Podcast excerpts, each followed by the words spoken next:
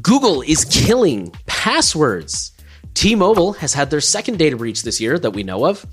Apple has released their first rapid security patch, and Apple and Google are teaming up to tackle an AirTag privacy problem and much, much more. Welcome to Surveillance Report 132, where we are dedicated to keeping you private and secure with the latest news from the past one week this time. I am Nathan from The New Oil. I'm Henry from Techlore. And this week, our promo segment is the same as always. We have our Patreon where you can go and join for some people don't seem to know this, but for the record, you can join for any amount you want. But if you join at $5 or more, you can ask us a question for the Q&A, and if you join for $10 or more, then you can get this same podcast. It's ad-free. There's a few more additional commentary and some extra tangents from us.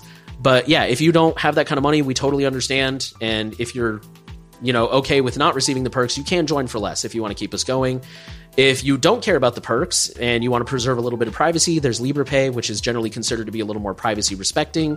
And of course, we have Monero, which is the ultimate way to be private with online payments. And that is always an option as well. We don't know anything about you, but we do see the contributions, and we thank all of you for keeping us going. It is appreciated. We also just have a quick warning this week before we jump in. Things were kind of crazy around here this week. I'm still settling in from the move, and I know Henry's got a lot going on. We didn't make quite the robust notes we usually do. So give us the benefit of the doubt. Like, if we're wrong about something, by all means, please correct it in the comments. Let us know respectfully, please. But yeah, just uh, especially this week, be sure to read the stories on your own and um, be aware that we may be wrong about some of the finer details, but we're going to do our best here, and we apologize in advance if anything is incomplete or comes out wrong. Well, diving into the highlight story this week, Google is rolling out password killing technology to all of its accounts. So this is part of the new passkeys trend that we're going down, as well as you know more FIDO related things. But Google is announcing a major effort to let its personal account holders log in with a password replacement known as passkeys. The feature launched today for the company's billions of accounts, and users will be able to proactively seek it out and turn it on. Google says it plans to promote passkeys in the coming months and start nudging account holders to convert their traditional username and password logins to a passkey. You can log in with passwords using biometric sensors like fingerprint or face scanners, your smartphone's device lock pin, or physical authentication dongles like YubiKeys. I'm glad that this is an option now. Uh, it's been a while since Google has, I think, been ahead of the game with 2FA stuff, and it's kind of cool to see them roll this out. Passkeys, I think, are better than insecure usernames and passwords, and so as long as people still have the option between everything, I'm all for this. There's very few privacy or security concerns I have with passkeys as of today. Um, I actually don't have a lot of thoughts. I I agree with you that I think almost anything is an upgrade from using bad usernames or password or uh, well passwords and uh, weak or lack of 2FA. Definitely, I agree with you there. Truthfully, there's still a lot about passkeys I don't understand. I mean, I, I'm glad to see it rolling out. This is something I should probably turn on and start experimenting with myself, and then I might have more thoughts when I do. I'm glad to see the other options are still there for now. And personally, I'm really curious what happens if you lose your phone or something like that. I, I still feel like I haven't really gotten a good answer on that, but it's recovery recovery methods. Oh, okay, fair enough. And also, just a quick note in case uh, it kind of got blown over. This is only for personal Google accounts. It is for all accounts, but only personal accounts, not like business accounts or enterprise accounts. Um, it's all accounts in the sense that it's not like just America or just Europe. Like it's if you have a personal Google account, you can turn this on. So you can also go play around with this and see what you think pretty quick highlight stories the last couple of weeks, but uh, we're going to go ahead and dive into data breaches now. We're going to start off with a fun one. T Mobile has disclosed their second data breach since the start of 2023. The article says that attackers had access for more than a month, starting in late February 2023, compared to previous data breaches, the latest of which impacted 37 million people. This is relatively small, it only affected 836 customers, but you know, any breach is never a good thing. T Mobile is saying that the attackers did not gain access to call records or personal finance account info, but I mean, I don't think they've really said what was obtained, and really anything could be risky. Phone numbers can be used to emulate, say, hey, this is T Mobile, you're late on your bill, click here to fix it, you know, phishing attacks and things like that. So, yeah, again, any breach, any information stolen is really not good and very unfortunate. Brightline data breach impacts 783,000 pediatric mental health patients. Mental health provider Brightline, this is mental health stuff, is warning patients that it suffered a data breach impacting 783,000 people after a ransomware gang stole data using a zero day vulnerability and You know, anyone want to guess what it is? Fortra Go Anywhere secure file sharing platform. So the company's internal investigation revealed that the data stolen by the it was stolen by the Clop ransomware gang, which included full names, addresses, date of births, member identification numbers, date of health plan coverages, and employer names. They've said that they've implemented additional security measures, including limiting ongoing access to verified users, removing all the data from the service, and continuing ongoing measures to reduce data exposure until an alternative file transfer solution is identified and implemented. Okay, so this next article, originally when I added it to the show notes, the headline said American College of Pediatricians leak exposes 10,000 confidential files. I just want to give you guys a heads up because it's kind of a very politically loaded headline just to give you a heads up, yeah. So this group, the American College of Pediatricians, they leaked 10,000 confidential files due to an exposed Google Drive file link. The article is really unclear on like why this was, in the sense that why was this link publicly accessible? Apparently, it was posted right on their website. Was this supposed to be like a link to like materials, like flyers and brochures about the college? Like I, I don't know. But for whatever reason, this link was published on the website, and when you clicked on it, there was no password or anything. You were able to download 10,000 documents that included things like financial and tax records, membership rolls, email exchanges, and apparently these records went back over a decade. That's that's kind of all I got on that one. Uh, it's just really unfortunate. It's um, did the article say? Do you know? Was it like staff de- documents or was it like patient documents or I'm unclear. The whole story is so it's so confusing to me. The whole story I just don't understand it to be honest. Yeah, so for the record, when when we opened this article, there was a little bit of confusion because apparently if you click it in reader mode and I've seen this before on other articles, if you open it in reader mode, the first like third of the article is missing. So if you open this article and you use reader mode, be sure to disable reader mode. You might have a better idea of what's going on here. But either way, yeah, it's it's unclear if this is like um like staff information or student information or like patient information because I know a lot of these like colleges will sometimes have like a training hospital attached. So this one is good one. Uh, promising jobs at the U.S. Postal Service, and this U.S. Job Services leaks customer data. I want to set the scene. This is not from the USPS.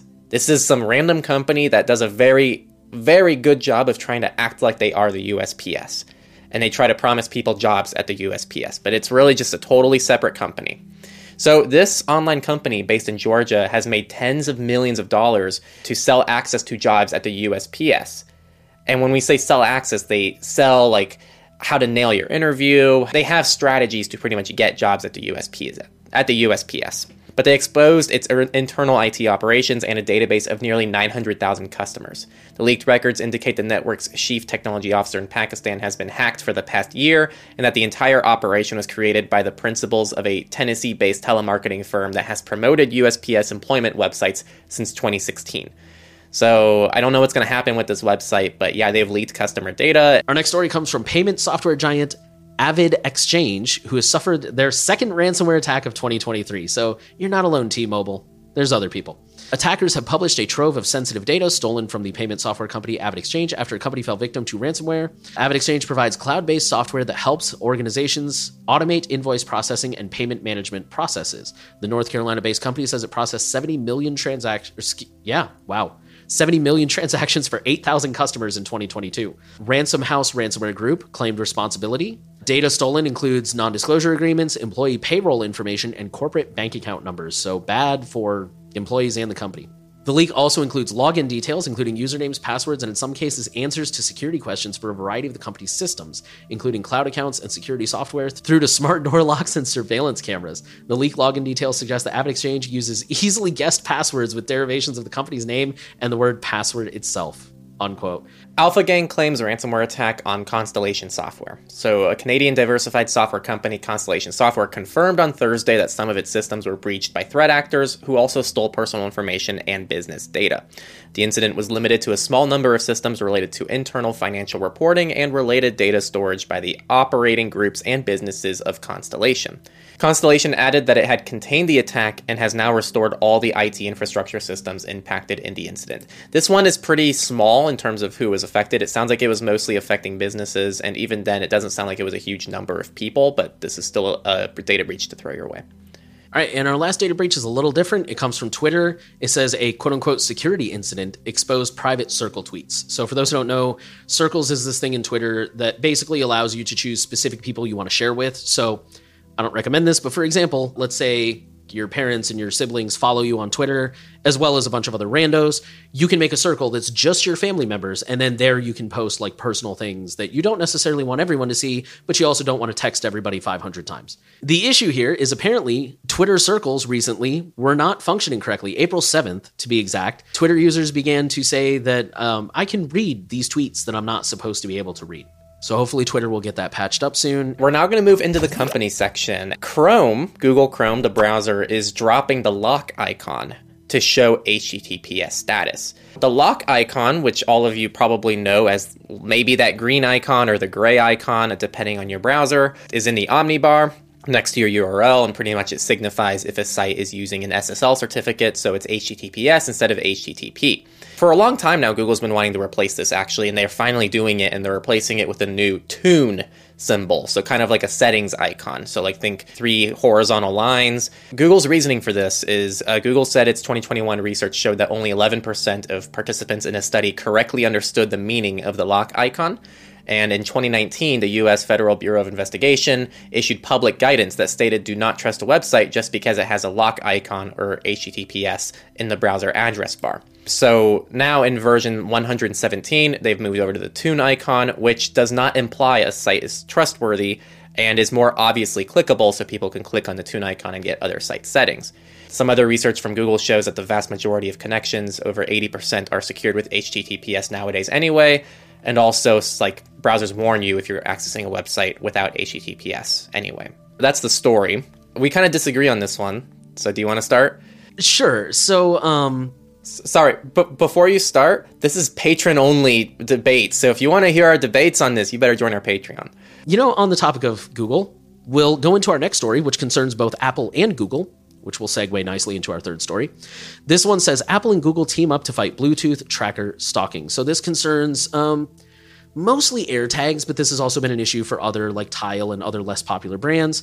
It says Apple and Google have joined forces to push for the adoption of new industry standards designed to put a stop to stalking via Bluetooth enabled location tracking devices. The new draft specification unveiled today by the two tech giants proposes that vendors making devices that could enable unwanted tracking should make it easier to alert the targeted individuals when this is happening. The first of its kind specification will allow Bluetooth location tracking devices to be compatible with unauthorized tracking detection and alerts across iOS and Android platforms. Samsung, Tile, Chipolo, Eufy Security, and Pebblebee have expressed support for the specification, which offers best practices and instructions for manufacturers should they choose to build these capabilities into their products. If manufacturers adopt the newly proposed technical standard, it will provide compatibility with Android and iOS unwanted tracking detection and alerting technology. Okay, I'm just going to say the first thing that popped into my head. Let's all be happy at Google and Apple for doing what they should have done from day one. Yay! Yeah, actually, I'm kind of pissed about this story now, now that I've read it a little more in detail, because they should have been doing this from day one. And, like, dude, this is one of the things that's pissed me off about the AirTag is when the AirTag dropped, there were so many people, us included, and many other privacy experts and just technologists, not even privacy people. There were so people many with people. common sense. People with common sense. Thank you. sense. Yes. There were people who knew how to count to two who were just like, this is going to get abused. This is going to get abused. And Double, the whole time, double Apple's digit just, IQ required. yeah, seriously. And like, dude, the whole time Apple was for those of you who were there when this was happening, the whole time Apple's just like this cool new thing, and you can like put it on your cats, and you can put it on your keys, and you can put it on your backpack, and it's gonna be so awesome. And people are like, this is gonna get abused. And they just kept ignoring it. And then lo and behold, like within the first week, it's like, oh, hey, this is getting abused for like stalkers to track their exes and crap. And like people to steal cars. And I think a few people have even been murdered over these. So uh, I think nothing. I do remember now. Yes, at, at, least several people have been murdered because of these things. So they should have been doing this from day one. And, and Apple did, I think before it came out, Apple did say, like, oh, you know, it'll alert you if there's one nearby, but only if you have an iPhone. And Apple in particular has been so resistant to roll out anything for Android. I think they finally did a couple months ago, right? They did. They did. Yeah, but for the first like year, year and a half, there was nothing. I don't know. To me, this is like this is like textbook virtue signaling of like they should have done this from the get-go. They have been resistant to do it for over a year, and now they're just going to be like, "Look at us, we're so awesome. We're so great. Aren't we benevolent gods?" Screw these guys. I mean, it's good that they're doing this because it is desperately needed, but also like screw you guys for trying to act like you're the good guys for this. You should have been doing this over a year ago. How's that for all the people that say that we don't give Apple and Google enough flack? There you go. There's your hate. You got any thoughts? I don't. I think this is good. I don't. I mean, it's good that they're doing it. I agree. It's like, you know, really late, but Yeah, like don't get me wrong. Like I said, it's good that they're doing it, but I just hate that they're trying to like all the stories I've seen about this have been like, "Oh, good job for them." It's like, "Screw you." You should have been doing this a long time ago and you know it. Well, something that is actually, I think, really good, really on all accounts. I don't really have many complaints about this one. Apple has released its first rapid security fix for iPhone, iPads, and Macs. So, context this was released, uh, was this released in iOS? Okay, well, while Nate's fact checking that, so what these are is it's a different update stream for iOS devices. Normally, in the past, Apple was like, oh, we have a security issue, time to roll out a whole version of iOS for everyone to install.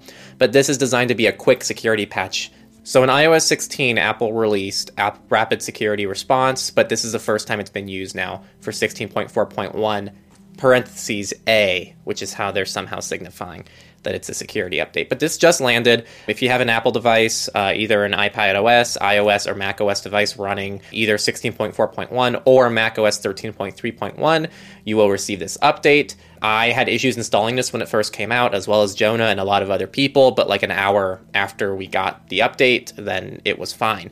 Oddly enough, I was never notified for the update, but I don't know if that's because I checked before it even worked. Feel free to leave your comments if you got a notification for this or not, because I'd be curious to see if any of you got notifications for this. Okay, our next story is a real quick one, or at least us talking about it is going to be really quick. It says TikTok spied on me. Why? And specifically, this is the story of a journalist. So I know you're probably your first thought from reading that headline is like TikTok spies on all of us, idiot, which is true. But TikTok has a history of targeting journalists. So I believe it was a, a woman who wrote this. This lady was a is a reporter with the Financial Times, and TikTok specifically targeted her. It just kind of goes through her story of how she got caught up in in covering TikTok stories, and that's what put her on the radar and um, just kind of how she found out about it, the effects that it had on her. It is a really interesting story. I guess we're kind of sharing it because, you know, targeting journalists is not that they deserve more privacy than the rest of us necessarily, because everyone deserves privacy, but it's particularly troubling. It's a little bit of a longer read, but it's it's worth taking a few minutes. Okay, the last company article is Film Studios lose bid to unmask Reddit users who wrote comments on piracy.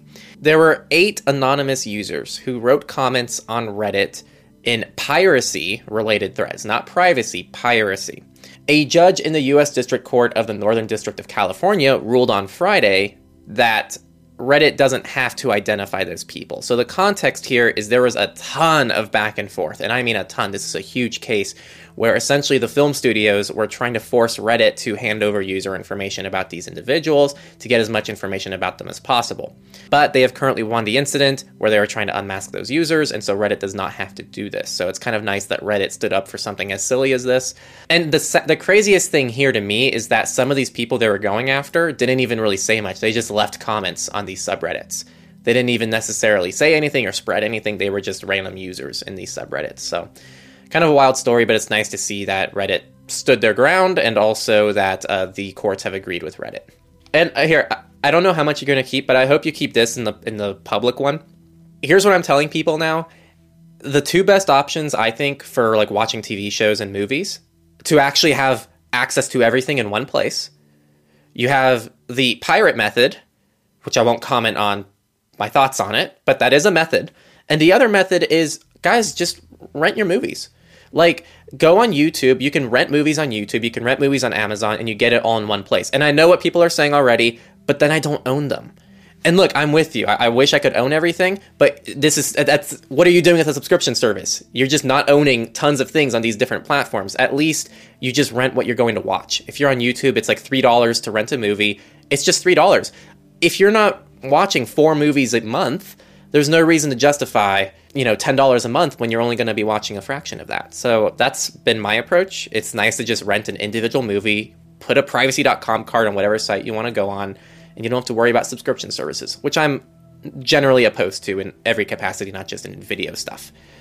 Also just to point out like i know what i do with audiobooks because i don't really have a lot of time to watch shows and movies is i just get them from the local library. And then if i really really like them like three body or uh, there's like another one I read recently that I actually wanted. Anyways, if I really like them, then I'll go ahead and actually buy a copy. So, I mean, you guys could do that too. Like, sign up for your local library.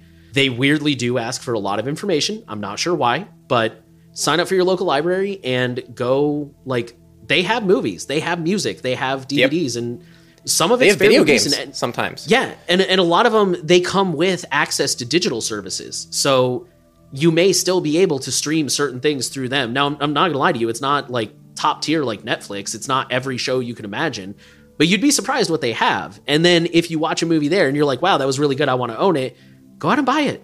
Like buy a digital copy, buy a physical copy, and rip it to your server. Like we are way off topic. Last thing to add here, sorry. On the topic of libraries, I've seen two very neat things. One, in different libraries I've been to in my life, one of the libraries they offered unlimited 4G hotspots that you rent for the week. So you could actually have free internet. I've seen rented laptops.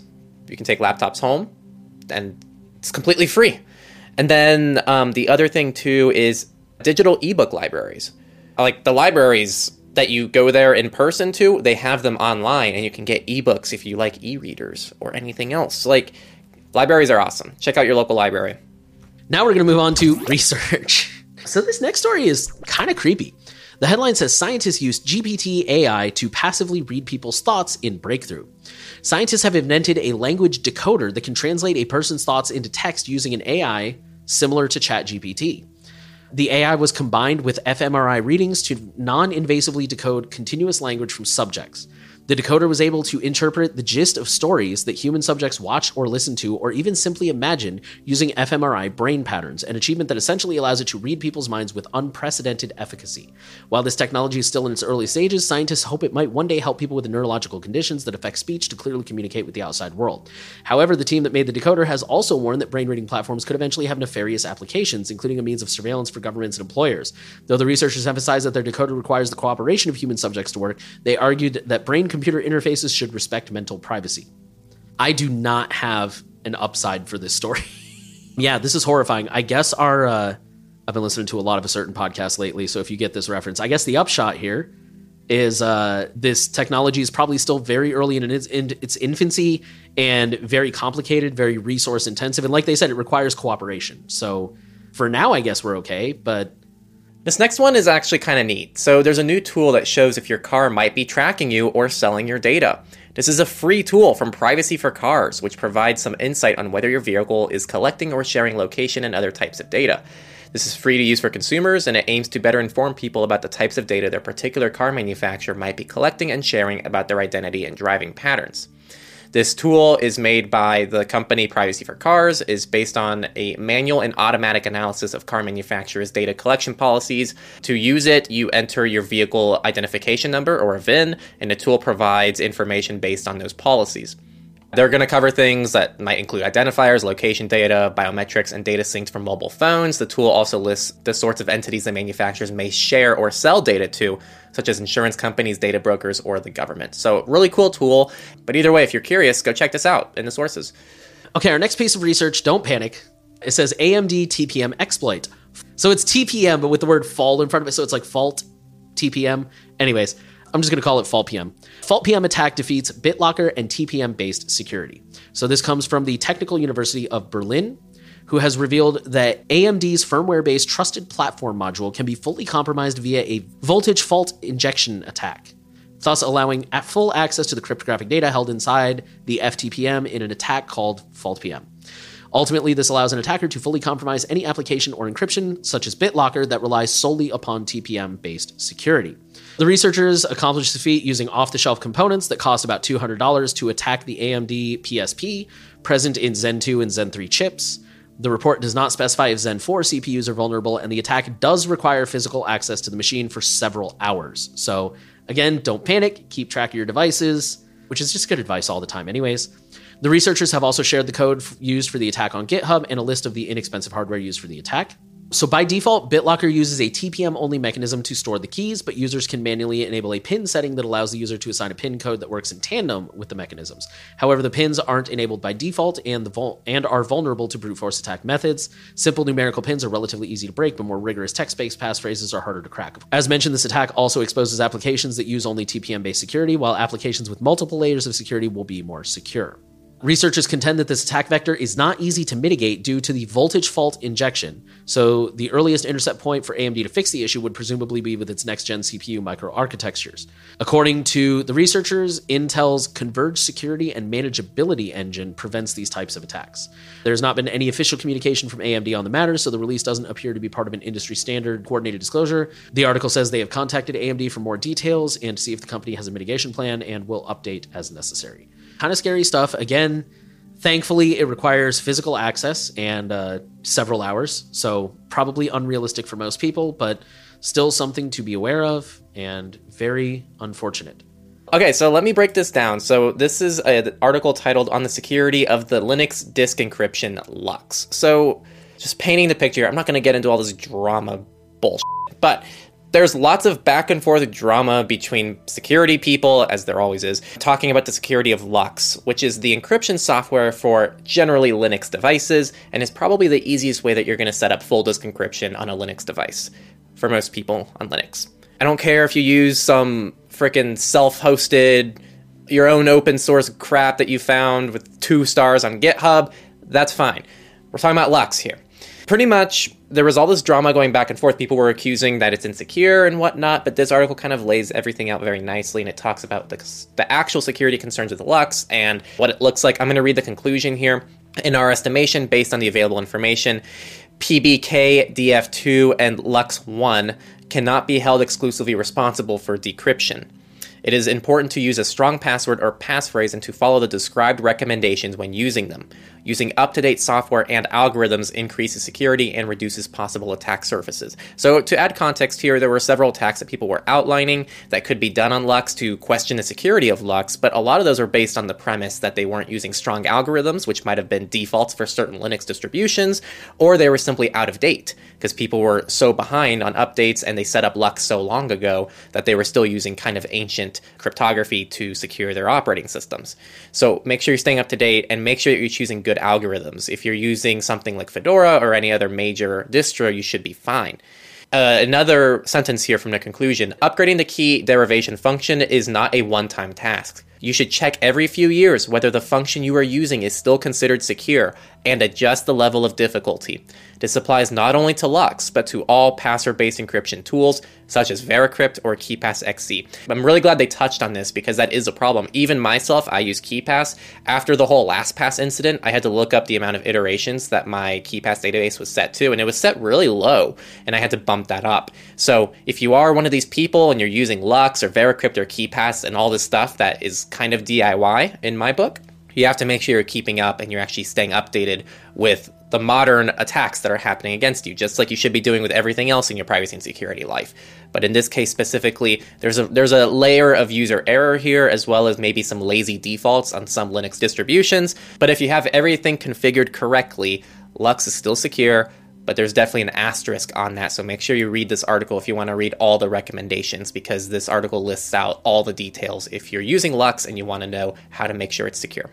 Uh, with that, we will move into politics. FTC moves to completely prohibit Meta from monetizing kids. So, quoting the article, the FTC aims to completely ban Meta from monetizing kids, saying it has, quote, repeatedly violated privacy rules and needs further instruction. The company's recklessness has put young users at risk, and Facebook needs to answer for its failures, according to Samuel Levine, director of the FTC's Bureau of Consumer Protection. There's a, a government order from 2020 that affects all of Meta's businesses like Facebook, Instagram, WhatsApp, and Oculus. And they're basically saying we need to update it to add total prohibition of monetizing data from anyone under 18.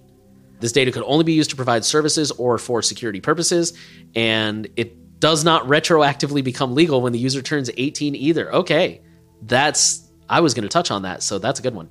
No launching new or modified products or services without the independent assessor confirming that the new features are in compliance with privacy restrictions. If Meta happens to buy up some cool new company, this privacy rule will now apply to them as well. Expanded limitations on facial recognition requiring disclosure and affirmative consent, and strengthened requirements throughout relating to privacy review, data inventory access controls, etc. Meta has strenuously denied the FTC's approach, calling it a political stunt. Meta says, quote, despite three years of continual engagement with the FTC around our agreement, they provided no opportunity to discuss this new, totally unprecedented theory. Who accused the FTC chair Lina Khan of a new low in letting TikTok run free while antagonizing Meta. They're they're not letting TikTok run free. Everyone's attacking. I was gonna say, what the hell happened two months ago? oh, I'm sorry. They just called a random person in to hold a highly televised national uh, uh, questioning. Like, oh my god. I mean, to be fair, to their defense, nothing came of it. And, and for the record, just to be clear, they could do more against TikTok, but I just I just love that. Like they're letting TikTok run free. They've been under scrutiny too. They just seem to be better at hiding their garbage than you do. so this next one is is pretty classic actually. Well, it's bad, but it's a classic. So Pornhub has been blocked in all of Utah. For, well, okay, uh, sorry. Pornhub has blocked all of Utah from its website. This is a response to Utah essentially banning porn because of age verification laws. So they haven't banned porn, but they now require you to verify your age to use the platform. In January, Pornhub started requiring identification from Louisiana based users following the passage of a law that makes porn sites liable for content deemed harmful to minors. Several copycat bills started moving through state legislatures with varying success, including in Arkansas, which recently passed its version into law. In 2016, Utah declared porn a, quote, public health crisis and an epidemic that is harming the citizens of Utah and the nation. Some context here. This is the article, not me. I'm quoting the article. Members of the Church of Jesus Christ of Latter day Saints, aka Mormons, have recently and historically represented the majority of legislators in Utah. And in 2009, Utah was considered the online porn capital of the U.S., with the most porn consumers logging in in the nation. In 2021, Cox, no pun intended, signed a law that would require device manufacturers to, to add adult content filters on all smartphones and tablets sold in Utah. Experts say that age verification doesn't work to protect children online and only works to drive material that is harmful to minors to less safe spaces on the internet, while exposing adults to more risk of identity theft, private data hacks, and extortion. Immediately after SB 287 passed the House and Senate in Utah, residents there started discussing how best to use virtual private networks to keep accessing porn. And there's a separate article now from The Verge, which I swear you guys got to look at look at this in the sources. The title of the article here here I, I'm gonna make sure I get this right. I'll, I'll go ahead and post a screenshot of it too. But yeah, if you're audio listening, remember to check it out when you get a chance. It's pretty good. right. It's it's really good. So the article is titled "Pornhub cuts off Utah." Com- period. Utah discovers VPNs. Period. And here's the whole article. Sometimes a picture is worth a thousand words. And it's an image. Uh, those in the audio, watch the video or look at the sources.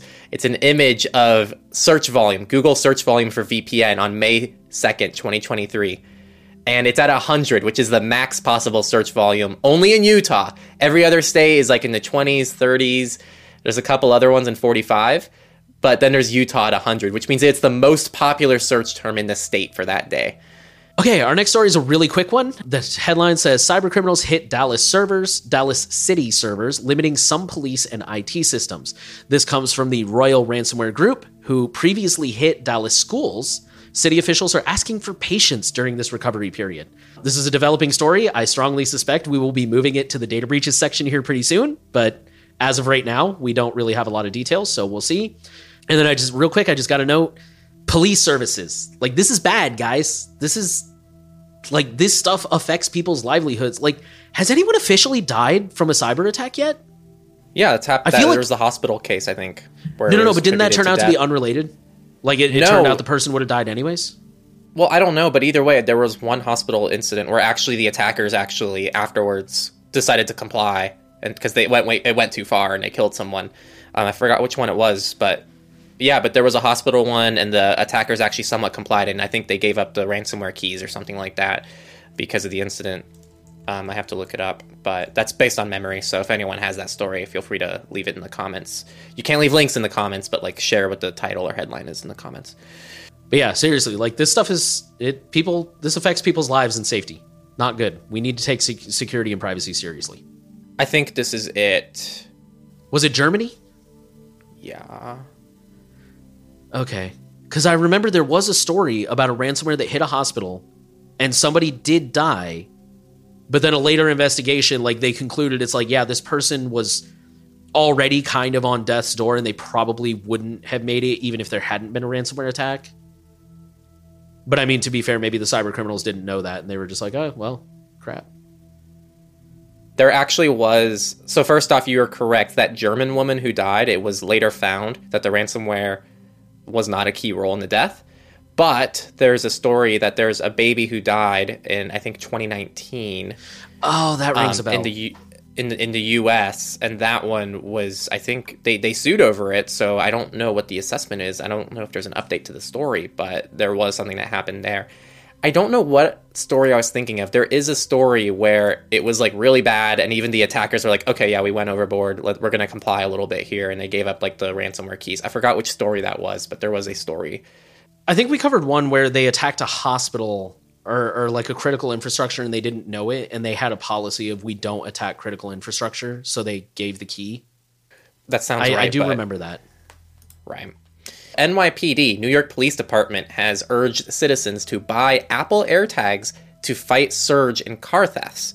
They're urging resident car owners to equip their vehicles with Apple AirTags. This is during a press conference that they announced a distribution of 500 free AirTags to New Yorkers, saying the tech would aid in reducing the city's surging car theft numbers.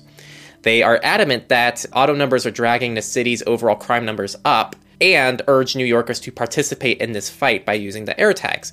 They said, quote, "It's very simple. The charging life lasts a long time and you can see it in real time where that vehicle is located." On Twitter, NYPD Chief of Department Jeffrey Maddrey said users who report a stolen vehicle equipped with an AirTag will see the police use drones, or their Star Chase technology, and good old fashioned police work to safely recover your stolen car. Referring to the Star Chase GPS shooter the NYPD announced it would use to track cars, which we covered last week, so you should already know about that because you're subscribed to Surveillance Support. And you're probably going to get some updates to uh, Dallas. So if you're in Dallas and you're not subscribed, man, you, it's. Oof. All right, our next story comes from Montana, where it says Montana's governor's changes to TikTok ban bill would ban all social media entirely. This comes from Techdirt, who I think makes really good points, but I'm just not a fan of the the way that he like they're just very overt with their bias, which I mean, on, I guess on the one hand is better than like trying to hide it and pass it off as news, but at the same time, it's just you know take that with a grain of salt. He's clearly got a, a viewpoint, and he's making it very very obvious. Although he's usually got a good point. So Montana recently banned TikTok. That bill didn't pass actually because the governor sent it back to the legislator to add an, an amendment. The amendment basically was the ban originally applied only to TikTok. The way the governor wanted this reworded seems to inten- unintentionally ban all social media. There's a lawyer, Ari Cohn, who pointed out that the new draft targets, quote, any social media application that allows for the collection of personal information or data and allows for the personal information or data to be provided to a foreign adversary or person or entity located within a country designated as a foreign adversary. Basically, the governor realized like banning TikTok is probably not going to fly for First Amendment reasons. So he sent it back to be like, hey, let's like tweak this a little bit so we don't explicitly say TikTok. And in the process, he made it a little too loose and basically said anybody. Um, so it basically bans all social media. It's not even making it too loose. They're just banning why they wanted to ban TikTok, and that just naturally includes everything else, which is the whole problem of wanting to ban TikTok. Fair enough. Okay, yeah. So the article points out here every social media network collects such information and provides it to people located in countries designated as foreign adversaries, and that's because personal information is a very broad term. On a somewhat not great note, India has blocked 14 mobile applications used by terrorists in Pakistan to send information in JK. So, the Ministry of Electronics and Information Technology, the governing authority, issued an order under Section 69A of the Information Technology Act blocking access to the 14 mobile apps on the grounds that they were being used to engage in activities prejudicial to sovereignty and integrity of India, defense of India, security of state, and public order. Thank you to uh, Ivan on the Techlore forum for locating the apps because I wasn't for where maybe it was in the article, but I couldn't find it easily. But the apps blocked are Crypviser, Enigma, Safe Swiss, Wickr, Mediafire, Briar, BChat, Nandbox, Conion, IMO, Element, Matrix, the client, Second Line, Zangi, and Threema, among others. For whatever reason, WhatsApp and Signal are not on the blocked list, not because I think they're compromised, just because for whatever reason they haven't deemed those to be used by terrorists. There's actually a whole thread on the Techlore forum that's really solid. There's like some people from India are talking about this and what it looks like and how they're doing this blocking. So it's kind of cool to see some insight there. But yeah, this is overall like kind of crazy that um, they're just blocking these like very. I mean, there's nothing inherently wrong with Element, the Matrix client, just proposing this Matrix is like an official government messenger for some countries. What if you're like a government official and let's I think Germany uses them if I'm not mistaken. So what if you're a government official using Matrix in Germany and you travel to India for a day? Are you breaking the law in India? like this stuff this kind of stuff is so ridiculous. I just don't even know like how people think this is a good idea. You just can't do this with tech. This next story or this is actually our last political story. It says all SMS will now be intercepted and screened in Malaysia. So, SMSs sent in Malaysia will now be intercepted by the telecommunications service providers to be screened for, quote, prohibited content. The move is said to protect and prevent consumers from becoming victims of online scams. Out of the five major mobile service providers, four providers, Celcom Digi, Maxis, Telekom Malaysia, aka Unifi, and U Mobile, have indicated that they will implement the directive by the Malaysia government. There is no announcement yet from YTL Communications and the MVNOs. Consumers will not be charged if the SMS is blocked which this is why things like WhatsApp are so popular in other parts of the world because here in America, SMS has been free for like 15 years, but apparently that is not the case in other parts of the world. The article goes on to point that point out that SMS was never secure or private. It's an old technology, it's a way to send text-only messages between phones, and it is not end-to-end encrypted. The block does not apply to internet messaging services like WhatsApp, Telegram, Facebook Messenger, WeChat, and other secure platforms which offer encryption and therefore makes it impossible for content to be screened. And the last story of the week, because there's no misfits, so we're just going to do FOSS and end with the Q&A. But free and open source software, Brave has made some, I don't know, this, this article is like, wow, Brave has made such big improvements to their privacy. It's not that big, people. Brave updated it's it's improved its script blocking. So now you can block individual scripts on a website. It's still not as thorough as NoScript or uBlock Origin, but it does give a little bit more control over the script blocking. And they've also made Google's sign in a little bit more private as well. That's it. Those are the changes with Brave. Not that I hate Brave, I like Brave, I use Brave, but I don't know how much Brave is paying for these articles for them to just act like it's a huge freaking deal, and it's just not. Henry stole my thunder. There's no misfits this week. And we only actually have one question. So, friendly reminder, Q&A is available to patrons, $5 a month. You can ask us pretty much any question. I mean, obviously if it's too personal or something, we won't answer it, but so far nobody's really been asking any super personal questions. Y'all have been asking really good questions and we're happy to answer them. This one comes from Clem, who says, "What are your thoughts on the Google Pixel Fold?" And Henry's already laughing. Do you have thoughts? I do have. Well, I wish I wish sometimes I could just leak my DMs on purpose because I think I've ranted about this now for like a solid hour on Signal uh, between different people. so, so I, I just hate folding phones in general. I think they're so ridiculous. Like I hate the concept of a folding phone. I really do. Because A, I already like small phones. I don't want more screen real estate. I don't need more screen real estate. I want something small and I don't want something that's super thick in your pocket. You know? So I already just don't like that. They're also super fragile. If you drop a folding phone and if, and if you drop a non folding phone, I'm going to always put money on the folding phone breaking before the other one.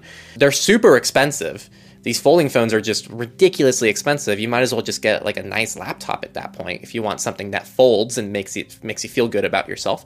And also like I've used like the Sam the, like the high end Samsung one and there's like a whole crease on the screen when you open it up. It just doesn't look good. I've heard um, that too. That's what I was going to say. Right, it just doesn't look good. I don't really understand the use case. It feels more like a Samsung fad, like a Samsung, because Samsung always has their fad features that last for a few years and then they go away. But this one has not gone away, and people keep trying to like commit to this. I just don't think it's a great idea. I don't get the concept. I don't understand the use case. I think the use case is more screen real estate, but at the cost of so many things in the process. And I'm anti screen real estate. I want a small phone. I want something with like a four and a half inch screen, and I'm happy those are my thoughts on the Google Pixel Fold. So nothing against Google actually. It, might be a great phone, and maybe Google's execution is great, and I'm glad it's probably going to run stock Android and not whatever garbage Samsung has on their phones. But outside of that, I just hate folding phones in general. I want them to die. Sorry if you love folding phones.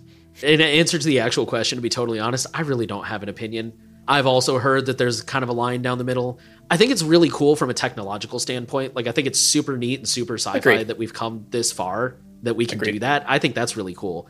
But I mean, honestly, I bought the first generation iPhone. Uh, I think I've shared this story before. I just had the money to burn. I had nothing better to do. That's the only reason why I I wasn't like an early adopter or anything or an Apple fanboy. I was just like, at the time, I had an iPod or an MP3 player or whatever, and so I'm like, hey, phone, MP3 player in one, sweet. turns out I've always been a minimalist. Yeah, like I've had those phones that flip or slide or swing out or do whatever. I've never had like a, a desire for those again. Like again, I don't hate them. I don't care. I just ever since I've had an iPhone and you just hit a button and the screen lights up and I'm like, oh okay, that's pretty neat. I've never really cared about folding or I think the closest thing I've ever cared about is I, I saw like a, a what's the word I'm looking, a concept for like a phone that turns into a watch and like wraps around your hand. And again, I think that's even more of a minimalism thing because it's like, cool, now I don't need to have a watch and a phone. They're all in one. I don't think it ever came to be. I think it was just like a, a proposed idea. But yeah, other than that, like I've, I mean, I think it's personal preference. If you want a folding phone and it actually works well and you're not dropping it and cracking it in your pocket and breaking it all the time, then like, hey, go for it. But other than that, I really have no thoughts. So unless there's like something I'm missing about like hardware or software, you know, like oh, it's gonna do this super cool thing, then as as a, just a folding phone in general, I personally couldn't care less either way. If you like them, good on you. If you don't, don't get one. Okay, and that's it for this week. Passkeys are out for personal Google accounts. So if you're a Google user, feel free to go check those out, see if it's right for you, maybe not. T Mobile has had their second breach that we know of. Apple has pushed out their first rapid security patch, seems to have gone mostly okay. Hopefully, we'll see that smooth out in the future. Apple and Google are finally teaming up to offer some somewhat meaningful protections for AirTags and much, much more. And as usual, we will probably have updates to a lot of these stories. You know, passkeys will roll out to future apps. I know this is the outro, but real quick, for those of you who don't know, 1Password is working on passkey integration support. I'm pretty sure Bitwarden has mentioned it at least. So we're going to see those roll out to a lot more privacy respecting services in the future. We'll probably see more T Mobile data breaches, more Apple rapid security patches. I mean, all of it. So stay subscribed and we'll keep you updated as we learn more. Just a reminder, our promo segment, if you enjoyed Surveillance Report and want to keep us going, we have Patreon. For $5 a month, you can ask us a question. For $10 a month, you don't have to listen to the spiel. You get more of our rants, and we got real ranty this week. So there's definitely going to be a lot in there for patrons. If you don't care about any of that, just a reminder that you can give less than that on Patreon. You just won't get the perks. And if that's the case, you could also check out Liberapay, which is considered more privacy respecting than Patreon and is also just not Patreon. And of course, the maximum way to support us privately is Monero. If you're looking to support us and protect your anonymity as much as possible, Monero would probably be the way to go. Regardless of how you support us, we do see that support and it is highly appreciated. Thank you all. So, Thank you for listening to Surveillance Report. The final thing we want to ask of you, as always, share the podcast around. Make sure you are subscribed. Give us a rating if you're on a platform and that's an option. You can comment on certain platforms, all that stuff. All of it helps us reach as many people as possible with the message of privacy. Every little bit helps. So thank you for doing that. Thank you for listening. And we will be back next week.